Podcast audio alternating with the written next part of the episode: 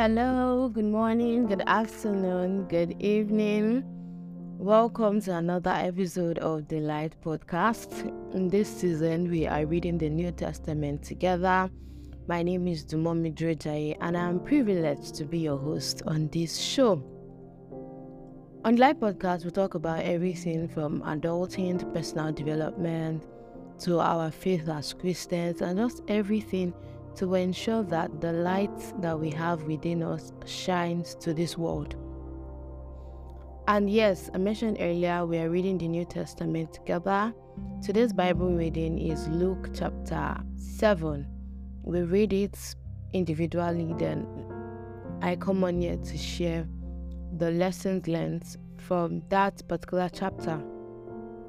So today we look at Luke chapter 7, and the verse that stood out for me was Luke chapter 7, verse 35. In fact, prior to this time, I'd never seen this, or I'd never thought I would see something like it in Luke. It's, it's usually popular in books like Proverbs, right?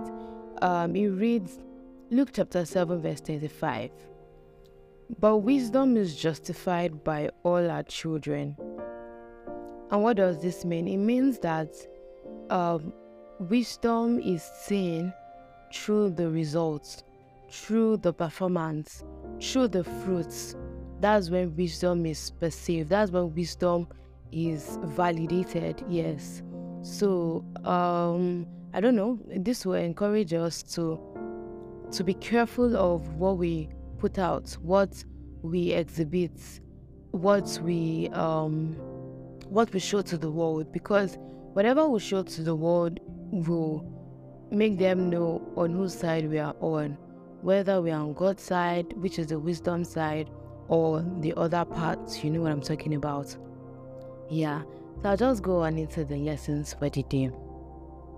The first lesson I learned, and I don't know, I don't I think it was subtle in this portion of the scripture, was how we saw how people begged Jesus to come and heal the servant of the centurion.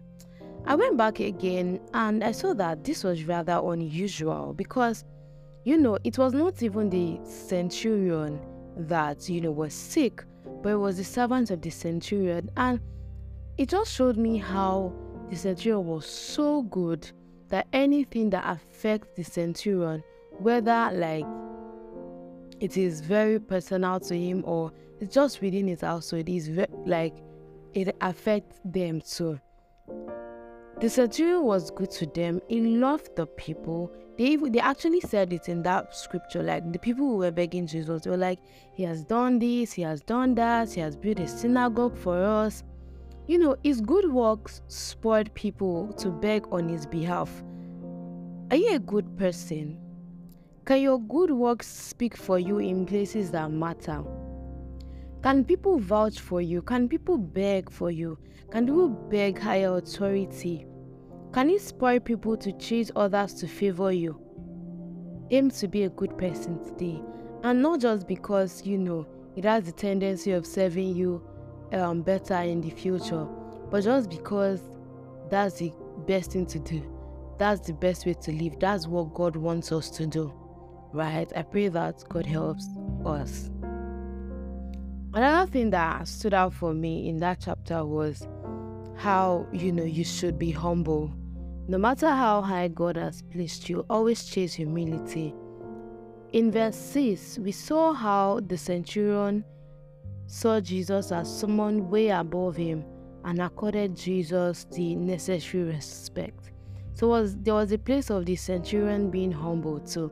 And I think that even, you know, made Jesus happier. Like I'm like, wow.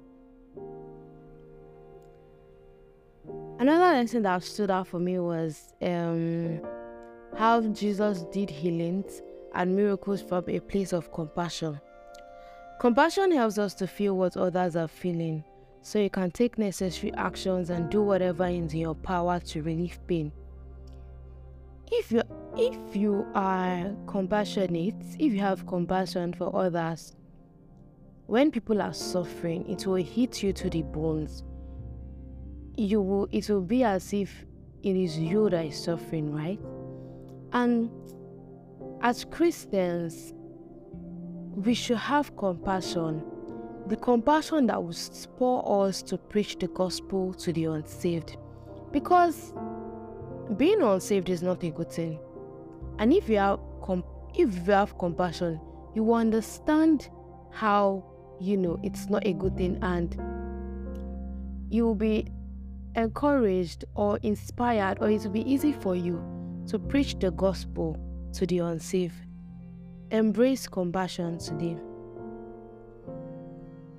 Uh, another thing that you know I've not seen only in the I've seen not only in this chapter but other chapters where Jesus did healings and miracles was how your faith will save you. We see this over and over again in how Jesus worked miracles. You know, your faith has made you whole, your faith has saved you, go, your faith has made you clean, that kind of thing. We can hardly do anything in Christianity without faith. Choose to hold on to your faith today, no matter what the situation might look like. Have faith. And that's it for today's episode. I hope you had a wonderful time listening, and I hope that you know these words are imprinted on your heart and you go on to take actions with them. Our Bible reading for tomorrow is Matthew chapter 11, and as usual, I will encourage you to read this to read the portion of the scripture be- before um, coming over to listen to the review. If you found this episode very useful and you think another person should listen to, do not hesitate to share. I can't wait to share with you again tomorrow. Bye for now.